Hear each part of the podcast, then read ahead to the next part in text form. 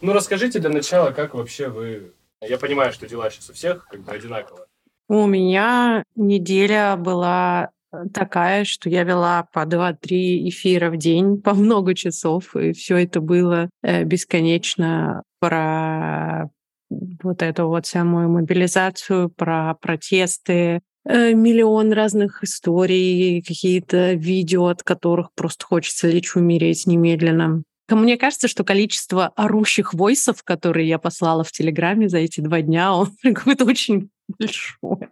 Позавчера я был на дне рождения подруги. Довольно смятое оно получилось по атмосфере. Все на панике.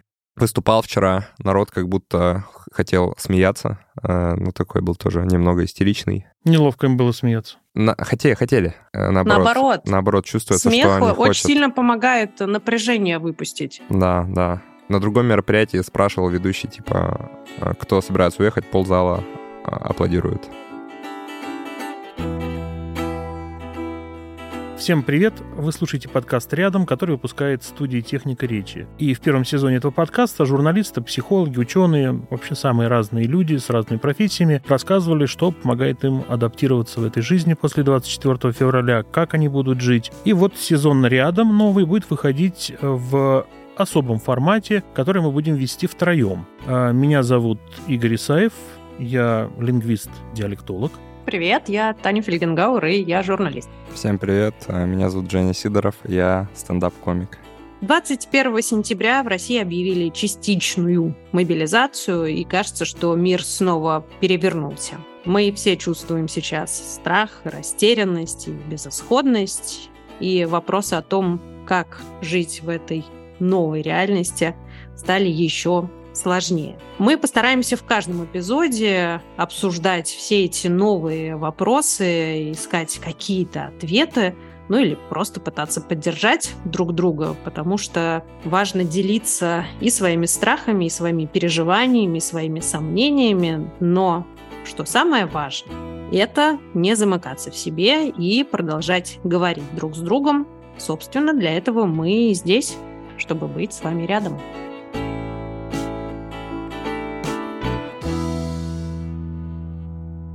В этом эпизоде мы постараемся рассказать, кто мы. Это правда не всегда просто, потому что и жизнь сложившаяся, и картина вокруг очень непростая. И еще сложнее рассказать о том, что мы чувствуем. Но да, да, мы попробуем это сделать. А, я родился в Гусе Хрустально Владимирской области и жил совершенно спокойно, спокойной жизнью в учительской семье где судьба моя была предопределена. Отец в свое время сказал, что ты должен стать учителем русского языка, а я ему сказал, что я терпеть этого всего не могу, и видя, как ты проверяешь с утра до вечера тетрадки, мне это неинтересно. И я пошел на водительские курсы и получил права на легковую грузовую машину. Моя главная мечта была это стать водителем, который возит грузы. На грузовой машине я хотел работать. Вот она, настоящая романтика. Там есть дорога, и самое главное, там есть внутреннее ощущение, что ты можешь чем-то в этой жизни управлять. У меня у папы такая же мечта была, только трактористом стать. Но отец сказал, слушай, я должен помочь тебе чем-то в жизни, как бы мы люди не богатые, единственное, что я могу сделать, я могу подготовить тебя к поступлению на филфак. Я поступил в Владимирский педуниверситет, и мне это было не в радость, но я не знаю, помнят ли все слушающие, но раньше было такое правило а, в 50-е годы, э, когда враги народа и люди с неблагонадежным э, личным листком по учету кадров в части национальность отправлялись в такую условную 101 километр, и все крупнейшие ученые, мощнейшие умы осели в региональных университетах, которые находятся вокруг Москвы. я учился в одном из таких потрясающих мест, где были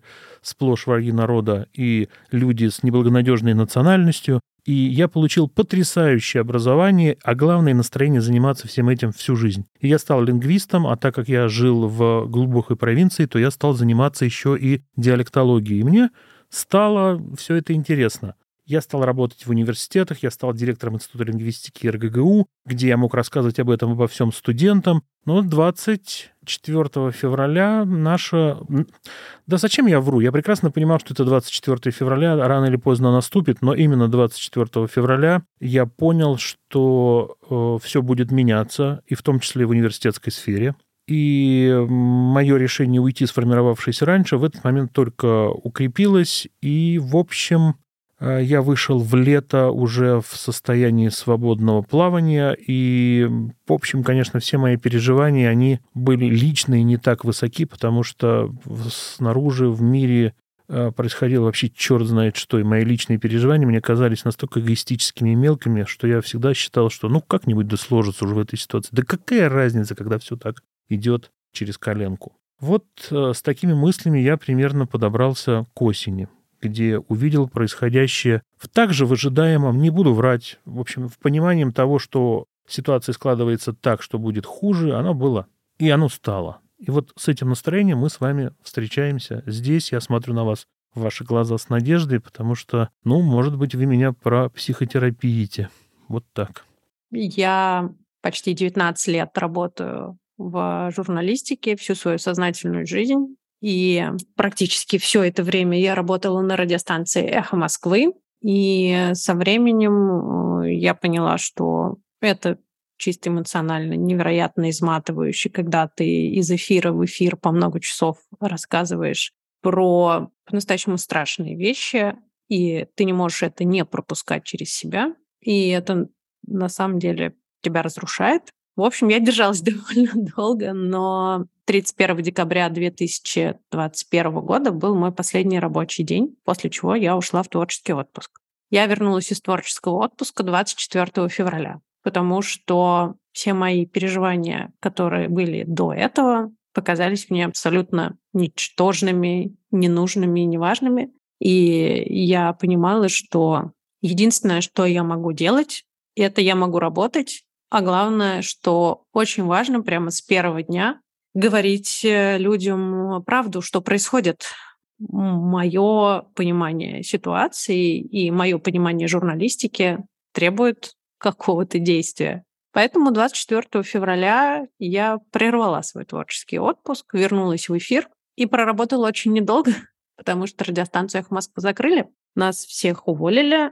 Точно так же, как э, закрыли, заблокировали, уничтожили огромное количество независимых профессиональных медиа. А, я довольно долго оставалась в Москве, думая, что ну как-то что-то я все-таки смогу делать, э, и как-то я смогу продолжать свою журналистскую деятельность. У меня есть мой собственный YouTube-канал, но, к сожалению, к концу мая стало понятно, что профессиональная работа журналиста приведет только к одному, к уголовному делу. И я уехала. Теперь я живу в Литве, я продолжаю работать. У меня довольно много эфиров на разных YouTube-каналах. И я, в общем, если честно, оставила всю свою жизнь в Москве. И здесь у меня есть только работа и больше ничего. Но эти семь месяцев показали, что люди, которые теряют очень много, но остаются живы, они должны быть друг рядом с другом. Потому что одна из самых востребованных вещей, которую я сейчас делаю, в том числе и на своем YouTube-канале, это просто разговоры про жизнь. Людям нужно поговорить. И я понимаю, что мне и самой нужно поговорить. Вот, так что теперь помимо журналистики у меня все время какая-то и групповая терапия происходит в жизни. Я это Женя Сидоров, если вы не узнали по голосу. До 24 февраля был свободным бродячим стендап-комиком, выступал э, со стендапом по городам России, в Москве, в Петербурге, и Ижевске. После 24 февраля я продолжил выступать. Немного разочаровался в своей профессии, подумал, чем я вообще все это время занимался, почему я не сделал людей добрее, почему люди остались такими же, как были всегда до этого. Оказалось, что мой стендап влиял не так сильно на людей, как я себе это представлял. Ушел я в некое уныние, но понял, что это все, что я могу делать, и как будто это несет больше пользы, а, как будто людям нужно смеяться.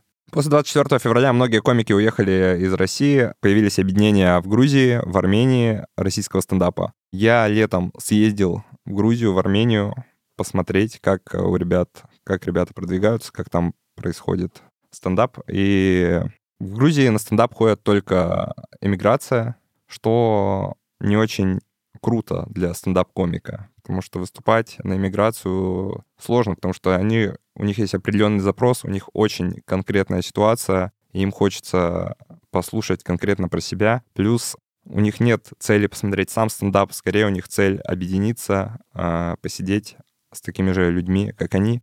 Еще я ездил в Армению, там тоже открылся а, стендап-клуб «Ари Стендап». Там уже ходит не только эмиграция, но и местные жители. И, соответственно, выступать ты можешь с большим количеством тем. Это люди, которые живут просто свою обычную жизнь, и, соответственно, им нужен обычный стендап, с которым я бы и хотел выступать. Но э, съездив туда и туда, я все-таки вернулся в Россию, продолжил выступать здесь.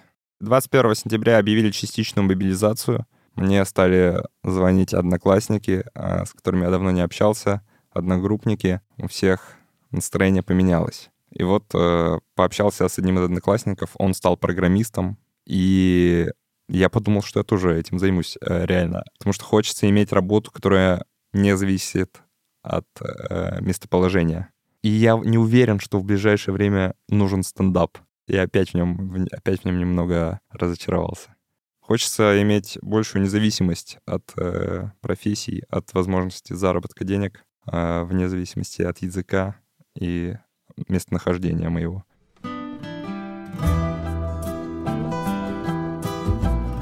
Как выйти из карьеры? Как зарабатывать больше? Найти первую работу. Как сменить Как профессию? найти работу за границей? Как составить резюме? У нашего подкаста в этом сезоне есть партнер – компания Career Space. Это сервис карьерных консультаций в чате онлайн, который помогает пользователям решать любые карьерные вопросы. От составления резюме до поиска работы в России и за границей тоже. Для многих сейчас поиск новой работы – экзистенциальная потребность. Но перед тем, как выбирать вакансии и отправлять отклики, нужно решить, в какой стране эту работу вообще искать. Или, например, как составить хорошее резюме на английском. А еще, как сейчас сменить профессию, потому что не с каждой профессией получается переехать за рубеж. Короче, вопросов, связанных с работой и карьерой, сейчас очень много. И сервис Career Space реально помогает их решить. Работает он так. Вы заходите на сайт, оставляете заявку в форме, описываете свой карьерный запрос. Дальше вам пишут ребята из Career Space и честно говорят, смогут они вам помочь или не смогут. Если смогут, вы оплачиваете подписку и начинаете общаться в чате. Вы будете задавать вопросы и получать персонализированные ответы.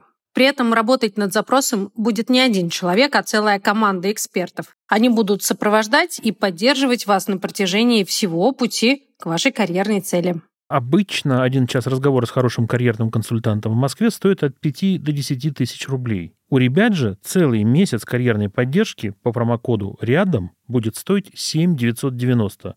Ну, это на 47% дешевле обычной стоимости. Переходите по ссылке в описании эпизода, оставляйте заявку и не забудьте вписать в поле «Запрос» наш промокод. И получайте ответы на все карьерные вопросы. Career Space, как и мы, с вами рядом. А еще мы вместе с Career Space проводим конкурс, в котором вы можете поучаствовать. Напишите на почту подкаст собака техника речи студио или в телеграм-канал техника речи с нижним подчеркиванием и попробуйте сформулировать, на какой карьерный вопрос сейчас, как вам кажется, важнее всего найти ответ. В конце сезона мы выберем самый точный, ну или, может быть, самый интересный вопрос и подарим его автору месячную подписку на карьерные консультации от Career. Ссылки на почту и телеграм-аккаунт студии также есть в описании эпизода.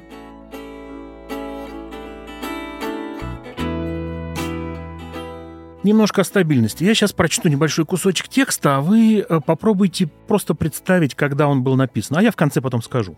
Вот такой текст. Как в сущности много довольных, счастливых людей. Какая-то подавляющая сила. Вы взгляните на эту жизнь. Наглость и праздность сильных, невежество и скотоподобие слабых, кругом бедность невозможная, теснота, вырождение, пьянство, лицемерие и вранье. Между тем во всех домах и на улицах тишина, спокойствие. Ни одного, который бы вскрикнул, громко возмутился. Мы видим тех, которые ходят на рынок за провизией, днем едят, ночью спят, которые говорят свою чепуху, женятся, старятся, благодушно тащат на кладбище своих покойников, но мы не видим и не слышим тех, которые страдают. И то, что страшно в жизни, происходит где-то за кулисами. Очевидно, счастливый чувствует себя хорошо только потому, что несчастные несут свое бремя молча. И без этого молчания счастье было бы невозможно. Это общий гипноз. Надо, чтобы за дверью каждого довольного и счастливого человека стоял какой-нибудь с молоточком и постоянно напоминал бы стуком, что есть несчастные. Что как бы он ни был счастлив, жизнь рано или поздно покажет ему свои когти, стрясется беда, болезнь, бедность, потери, и его никто не увидит и не слышит. Так же, как теперь не видит и не слышит он других. Но человека с молоточком нет. Счастливый живет себе, и мелкие житейские заботы волнуют его слегка, как ветер осины. И все обстоит благополучно. Ну вот такой вот текст. Вот вы бы куда его сдвинули, в какую временную эпоху? Это к вопросу о стабильности государства, о стабильности человека. Слушай, ну это же просто... э, разбудите меня через сто лет, и я скажу. Мгм. Я согласен. Это пост из ВКонтакте написал мой товарищ, наверное, какой-то. Вот, вот. Значит, это первое, что меня поразило. Я вчера еду за рулем по Владимирской области, смотрю. э, А еще помните эту цитату из э, «Убить дракона»? И праздники, праздники, праздники. Да, да, Вот, да. вот я еду, вижу благополучие, стабильность, хорошие машины, довольные люди. И, я, и у меня в голове крутится, где я все это видел. И я понимаю, что я читал рассказ Чехова «Крыжовник». Это рассказ «Крыжовник», который написан в 1898 году. Ну, слушай, на самом деле мы точно так же можем с тобой э, перечитывать «Горе от ума», Да. и говорить, ах ты, боже мой, как актуально. И вообще всю русскую классику давай Таня, ну перечитаем там- и скажем, да, как да. это сейчас остро звучит. Еще я предлагаю все пьесы Шварца перечитать Да. и пересмотреть. Вот «Убить дракона» я вспомнил не сразу. Да, Прям с Чехом, Конечно. скажи, согласуется прям отлично. конечно, конечно. Нет, ну, э, если хочется чуть более ироничного, да, саркастичного взгляда, тогда давай будем цитировать, э, ну, не знаю, там, сначала планировали праздники, потом аресты, потом решили совместить. Мюнхгаузен. Да, Да, то есть да. Это, это приятно, э, это немножко отвлекает э, культурный код, опять же, да, очень важно. Мы сверили культурный код, нам э, иронично одно и то же. При этом, конечно, констатация довольно печальная. Ну, как в 1888 году так было, так и в 2022. Все то же самое. И цинизм, лицемерие, и равнодушие, и глухота эмоциональная. Все есть, все тебя окружает, все тебя топит. Но отличие еще, знаешь, как мне кажется, в чем? Не знаю, согласитесь вы со мной оба или не согласитесь, но во многом стену вокруг нас мы сами воздвигаем. Потому что теперь есть интернет, и можно создать себе свой пузырь.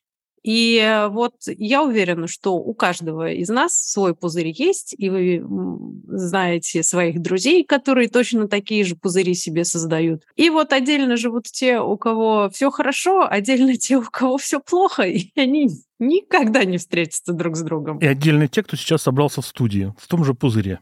Так ведь? А не знаю, Женя, у тебя э, как э, с пузырями? Как дела с пузырями у Жени? Я вообще смотрю на людей, я не вижу этого благо, благо, Благополучия, благополучия. да. Да. благополучия. Я на всех смотрю, у меня ощущение, что все в шоке, и всех я воспринимаю, как будто он идет на грани суицида в данный момент. Не знаю, мне еще кажется, что вообще вот эти города, города плохо влияют. Когда ты видишь так много людей, ты не можешь воспринимать всех как, люди, как человека конкретного. И мне кажется, нам нужно больше объединяющих элементов, как вот я в детстве помню, что бабушки у нас пели хором. И вот надо, чтобы мы тоже хором все поплакали, выплакались немного, поговорили друг с другом. А ты видел, да, бабушек, поющих за столом? Да, да, у меня вот так всегда пели. И сейчас я этого вообще не вижу. А вот расскажи, как, э, как ты видишь свою жизнь, ну, там, не за последние полгода, а вот до и как вот, э, что шевелится? Потому что, опять же, это очень важно. Ты говоришь, я не вижу людей радостных. Может быть, наверное, и прав ты, и не прав Чехов. Мо- Может, может быть так. Но, но, но фактически, но фактически, когда мы идем по улицам, те же самые кафешки, те же самые сухие стейки в бучере, все те же люди сидят в депо, и э, люди в дорогих машинах курят э, и смотрят на тебя сверху. Мгм. Э, что видишь ты вокруг? Какой твой мир? Ну, на самом деле, я и благополучие вижу этот, но вот э, иногда сложно бывает перенастроиться, то есть вообще не хочется испытывать злость к людям. И бывает, нужно прямо работу провести в голове, думаешь, ну, он поэтому стал таким, у не- ему сложно, поэтому он стал грубым, поэтому он стал таким самодовольным. Было много трудностей, которые превратили его в очень раздражающего меня человека в данный момент. И если так ты проделаешь эту работу, то легче воспринимать всякий взгляд. А чувствуешь какие-то вот изменения там до и после февральские? Вот ты идешь по улице и смотришь, ага, да, все стало по-другому. Честно говоря, даже не могу вспомнить теперь, как было. Не могу сравнить даже. Ну, я стал на всех смотреть грустнее. Вот, вот что поменялось. А, как люди стали взаимодействовать, не знаю. Расскажите, как у вас? Мне очень сложно поддержать разговор про изменения из-за того, что эм, из-за того, что я уехала. То есть у меня все эти годы была какая-то, да, вот центральная точка, от которой я могла там наблюдать, как люди меняются, как город меняется. А а потом я уехала, и из-под меня выбили вообще все, на чем я держалась. И вот я вот это вот перекати поле, которое куда-то несет, и я пока не очень зацепилась. Для меня сейчас, вот э, я в конце мая уехала из Москвы, и не то чтобы я была счастлива от этого, это было скорее вынужденное решение. Ну, я вот э, так и качусь куда, куда-то. И э, понятно, что я по максимуму заполняю все свое время работой, просто чтобы не оставаться один на один с этим ощущением, что мне не за что зацепиться, и у меня больше нету какой-то точки отчета, э, точки опоры, э, чего-то, да, какого-то там вот базы, да, на которой все строилось. Вот, и в этом плане мне прям, ну, сложно очень э, делать какие-то более общие выводы, потому что у меня жизнь превратилась в момент сейчас. Я спрошу, но, может быть, это не очень такой тактичный вопрос. А вспоминаешь ли ты предыдущую жизнь в высотке на Новом Арбате? А, значит, коридор редакции с портретами. Вот это та часть жизни, которую ты вспоминаешь, или э, из-за того... Вот Женя прям в мою точку, то есть сердце попал. Он говорит, я не могу вспомнить, как раньше было. Я вспоминаю, знаешь, странным образом, в связи с рабочими моментами. Потому что я все время бьюсь о какие-то моменты, которые вот, а раньше у меня было так, а раньше у нас была команда, а раньше мы вот такую проблему решили бы так. Я вот все время бьюсь, хотя сознательно я бы никогда не стала э, думать о том, что и как закончилось. Ну, то есть и так довольно тяжело. Я не хочу сейчас э, погружаться в рефлексию по поводу того, что именно я потеряла. А, Меня периодически это накрывает, но я прям на данный момент очень глубоко куда-то это все запрятала. Когда закончится все то, что началось 24 февраля, и что я называю определенным словом, и из-за этого мне пришлось уехать из России, а, вот тогда я, наверное, все достану, все эти переживания, потери, и буду что-то с ними делать. Сейчас, так как меня все куда-то продолжает э, у- утаскивать в какую-то непонятную сторону, я стараюсь об этом не думать. Я расскажу такую свою историю семейной. У меня отец жил э, в деревне во Владимирской области, отцовский отец, и э, ну, виделись нечасто. Когда мы к нему приезжали, э, он всегда говорил, ой, вот приедете, ждешь вас, так вас ждешь. Это как к вопросу о том, как люди вспоминают. Не видел, один жил, не видел давно. Вот жду, сейчас внуки приедет, там, ты этот приедет, ты этот, дети приедет, я с ними встречусь, большая радость будет. Приезжаете, говорит, я радуюсь. А уезжаете, я думаю, душ лучше бы не приезжали, потому что, ну, вот приехали, ну что, душу растворили в ласке, нежности, уехали, а у меня еще больше и дыра от того, что они побыли чуть-чуть и уехали. И у меня вот с моими этими воспоминаниями о том, как было и вообще как может быть, э, примерно вот то же самое. Начинаешь думать, а возникает какой-то элемент такой цементирования. У меня прям вот этот пол, он не пускает вниз. Я не хочу, я защищаюсь от того, что можно было бы сделать, если бы не. И вот тут я вспоминаю, я же полевой диалектолог, я очень много езжу по деревням, по регионам, я вижу разных людей, записываю их речь, там анализирую фонетику, морфологию. Это такая работа. Но это все люди, которые перед тобой. И они все рассказывают свои истории. И я попал на то поколение, которое рассказывало о том, как они жили в войну.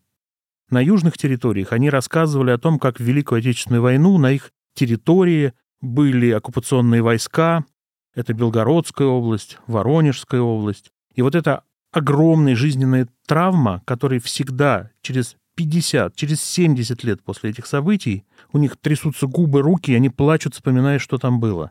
И вот у меня в голове не очень укладывается, как люди, которые пережили великое горе, которые знают все это лично, с погибшими родными, как у них укладывается в голове идея того, что э, ну, мы можем действительно это повторить, Вот это у меня в голове не укладывается. Я до сих пор не понимаю, как это можно все совместить. Э, Давайте так, не в голове. В голове у меня как раз это все укладывается. Я понимаю, как это получилось. И почему там мои родные мне цитируют, почему отец говорит, я не понимаю, как так получилось, что мой сын подписал письмо ученых против вот этого всего.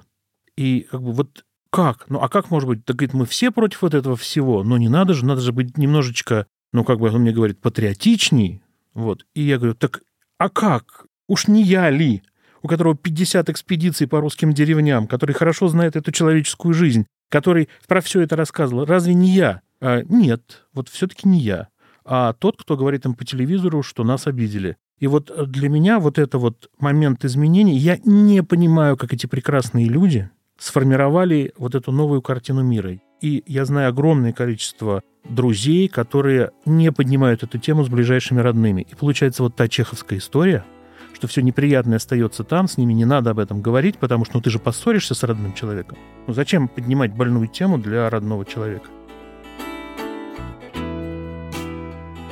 Чтобы не сойти с ума, выяснилось, что лучше всего помогает какая-то двигательная активность, и даже если кажется, что ты не можешь вообще пошевелиться, надо вот себя заставить. И меня Плющевы вытащили играть в бадминтон. Такой вот не как во дворе играют, а как спортивный, настоящий, с правилами. Оборжаться было, конечно, смотреть, как я в бадминтон играю. Но полтора часа вообще ты не можешь думать ни о чем, кроме того, чтобы увернуться от валанчика, который в тебя летит с такой скоростью, что как-то голову тебе пробьет. Очень помогает. Тань, то же самое, что у тебя. Я пересел на велик много езжу на велике ровно для того, чтобы башку отключить. Очень помогает. Я езжу с Рязанского проспекта по 14 километров на работу, например, на велике.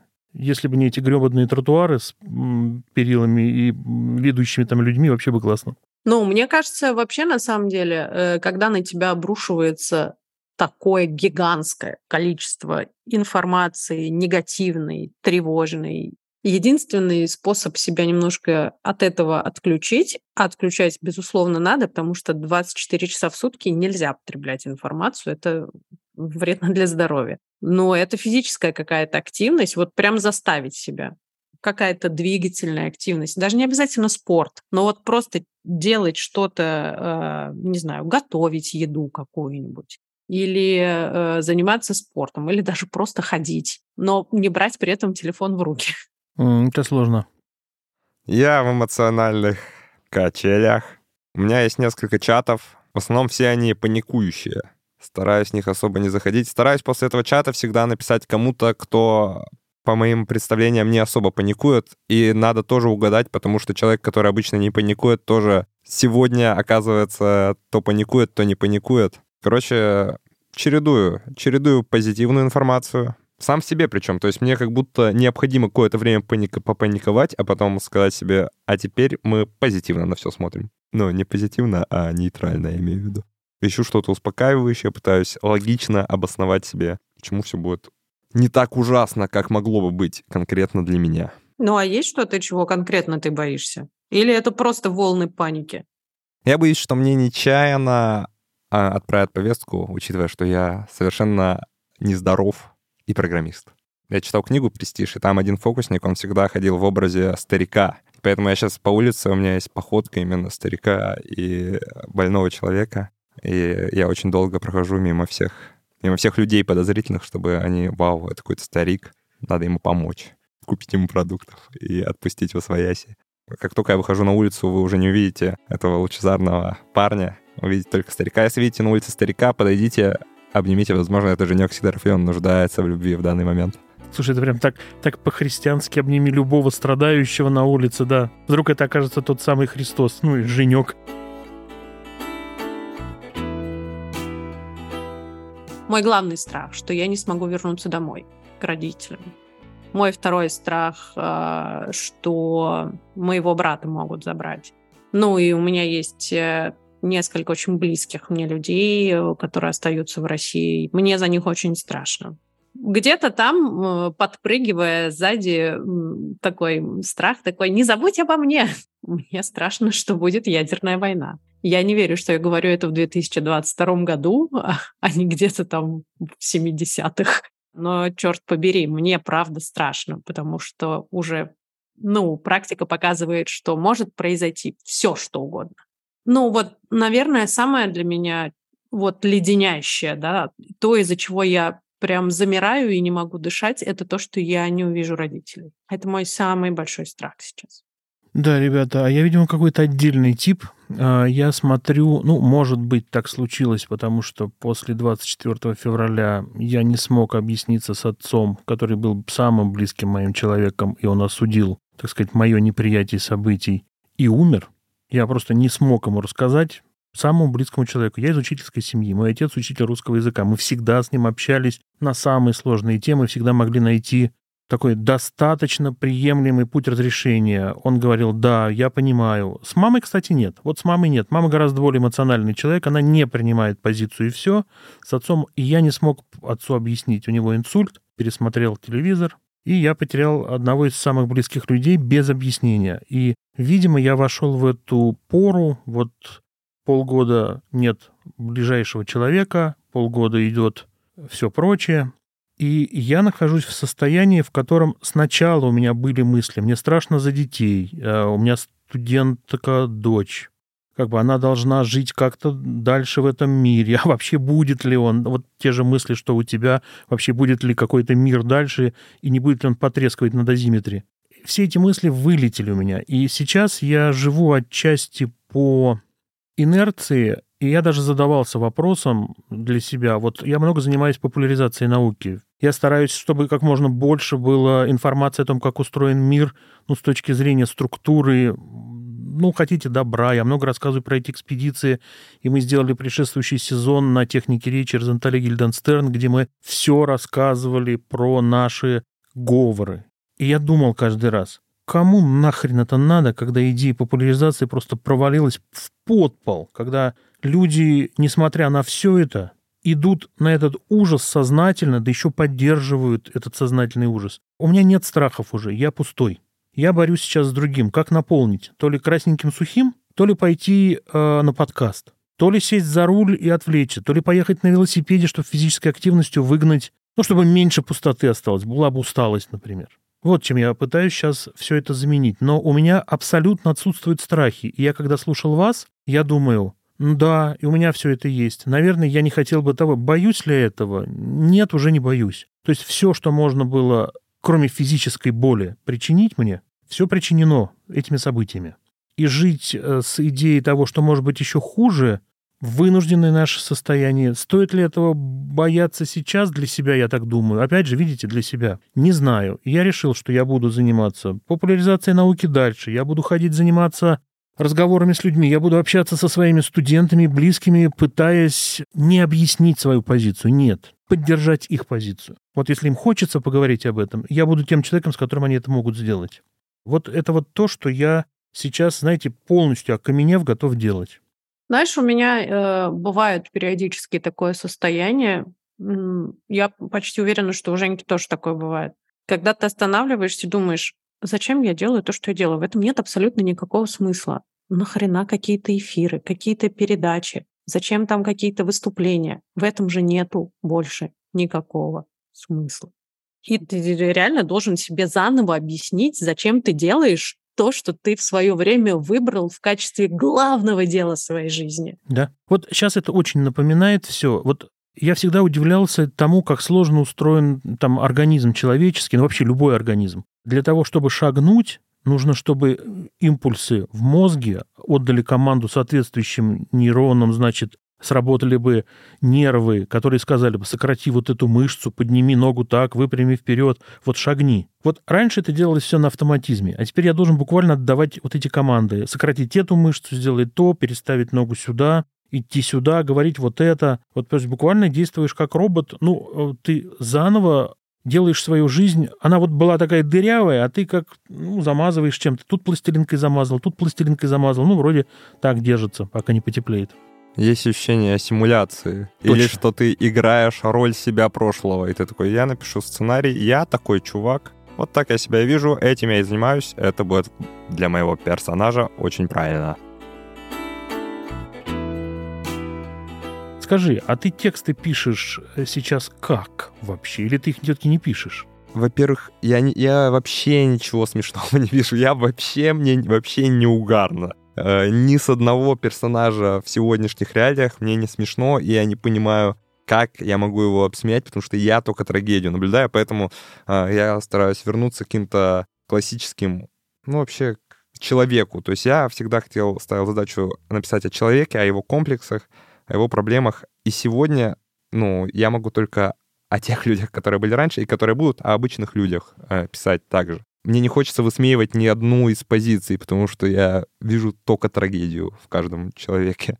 И вот эта вот идея развернуть это все в шутку, чтобы, так сказать, пережить это, перестрадать, не сделать э, себе больно, сделав это легким, невесомым. Вообще нет, не работает про это. Но формула комедии — это трагедия плюс время. То есть, когда сейчас э, люди погибают, над этим ну, невозможно как будто смеяться. Мне кажется, что чтобы сейчас смеяться, ты должен быть либо журналистом, который работает в потоке негативной информации всю свою жизнь, либо э, хирургом или реаниматологом, ну то есть э, врачом, который видит смерть постоянно, либо украинским стендапером. Вот я пока вижу три категории людей, которые внутри своих э, каких-то комьюнити шутят. Это нервные шутки.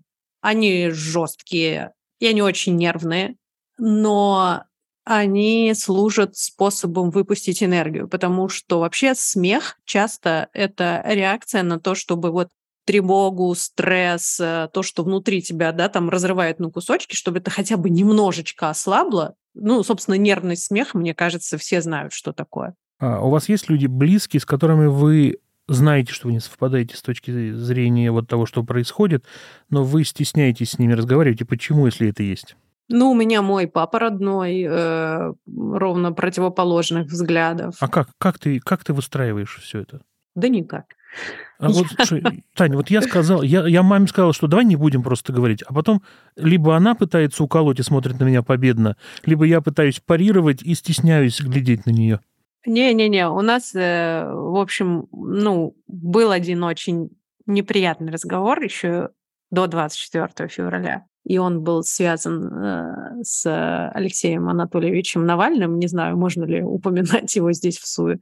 Но, в общем, это был разговор, из которого я поняла, что мой папа смотрит эфиры Владимира Соловьева, и меня это шокировало, потому что я была к этому не готова. Вот, э, и у нас был очень неприятный разговор, очень неприятный разговор. После чего тема политики была закрыта раз и навсегда, и мы разговариваем почти не. Вот так вот я сформулирую. Мы почти не разговариваем. Ну, то есть мы иногда переписываемся, все в порядке, все в порядке так, ну все, ты это шапку надела, пообедала, вот, вот такое. А при том, что мой старший брат, он так не может. Он пытается папе все объяснить. Я говорю, да брось, зачем? Ну, в этом нет никакого смысла. Но он ужасно упрямый, они оба ужасно упрямые, поэтому каждый стоит на своем. Они не разругались, они чуть-чуть переругиваются. А, как сейчас обстоит дело, не знаю, потому что я давно не уточняла. Ну, с остальной семьей все в порядке, все хорошо. Родственники поближе, что называется, они там сильно больше знают про меня, беспокоятся э, за меня, и мы всякое разное обсуждаем. Родственники э, подальше, им там, может быть, это не сильно интересно, но все равно они э, сопереживают, скажем так. Тратить э, время на переубеждение я не буду. Я не вижу в этом никакого смысла мой папа не перестанет от этого быть моим папой. А переломить во что бы то ни стало не самоцель? Нет, зачем? Он взрослый, самостоятельный человек. У него в голове есть мозги, я совершенно точно это знаю. Он не глупый человек. Поэтому я просто знаю, что это его позиция. Хорошо, ладно. Это вот это ровно то, что я переживаю, пожалуй, все-таки более эмоционально, чем все остальное. Это желание рассказать и сделать так сказать, правду на поверхности, но э, понимание того, что это все идет через живую травму, и твой рассказ, он сначала раздражает, и после него практически невозможно действовать. Это либо постоянные методичные спокойные разговоры, но, опять же, для чего? Ну, как, рассказать, что это не так. Знаете, что мне говорят? Ну, ну не могут же нам все время врать. И Таня, да, я улыбаюсь, я тоже улыбаюсь. Ну, почему нет? А- ну не могут. Да, а если вам это делали прежде, то почему сейчас нет? И ты начинаешь думать, как же с этим быть? И я вижу, например, там э, мои знакомые молодые студенты бывшие, они говорят, что да, там страшная просто ситуация эмоционально дома, там мы не разговариваем с матерью, с отцом. То есть, ну слушайте, это гражданская война внутри потенциальная гражданская война, которая вот раскалывает. Знаете, я когда читал там в студенческие годы, в школьные э, «Тихий дон» Шолохова, я все думал, ну как такое возможно, что по одной семье проходит вот такая линия, где два брата на разных концах, и, ну, ну слушайте, ну, ну не может быть. Ну, ну как бы, ну 20-е годы, ну не на нашей истории. Ну не может быть. И теперь ты получаешь точно такую же вещь и пытаешься применить все силы для того, чтобы это не переросло в, ну, такую вот в кровоточащую, очевидную рану. Пытаешься это все стягивать, приобнимая близко. Вот ты его приобнял и стянул все это. Вот, ну, вот я вижу для себя единственный выход, как с этим быть, вот, ну, приобнять, видимо, для себя, я думаю, это так. Это хорошее очень слово «приобнимать». Потому что мне кажется, что вообще нам всем очень нужно, чтобы нас кто-то приобнимал хотя бы раз в день. Вот просто даже какой-то незнакомый человек просто чуть-чуть приобнял, если он при этом не выручает тебе повестку, то вообще супер. А, а вот так, искренне, по-доброму, потому что он сопереживает тебе и понимает, какое количество эмоций тебя изнутри раздирает. И, ну, очень хочется приобнять хотя бы словами каждого. Мгм. Таня, а я не умею. Вот, ну, в смысле, вот не то, чтобы не умею. Вот я сейчас, например, если меня кто-то пытается приобнять, мне кажется, что это несправедливо, это нечестно. Я не должен сейчас испытывать эти положительные чувства, потому что вокруг плохо. И как бы я... Ну, опять же, это моя кукуха так ведет себя. Как бы, когда меня приобнимают, мне стыдно от того, что как бы я могу получить дозу, дозу вот этого по- положительного, в то время, когда это ну, не могут сделать все. Ты не ловил себя на такой мысли? Честно говоря, нет.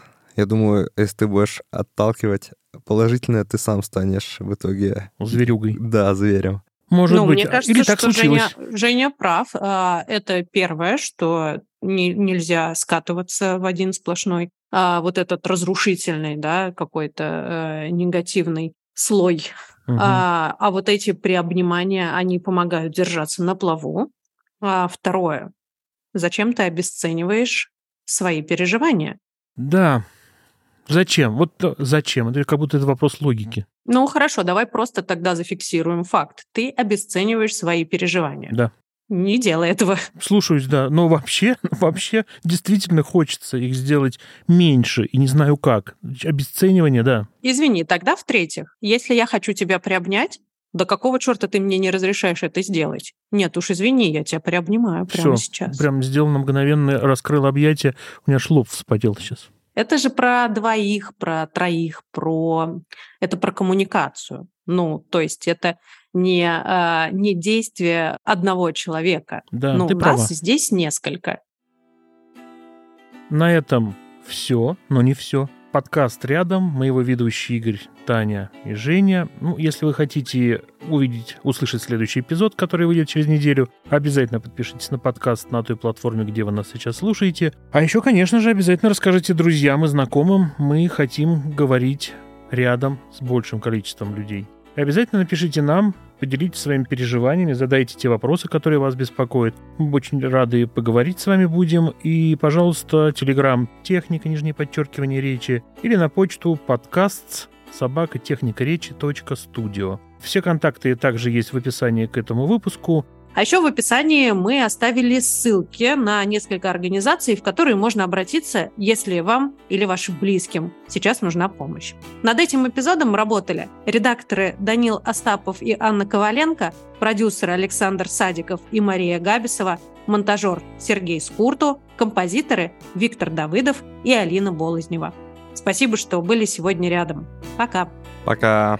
Пока.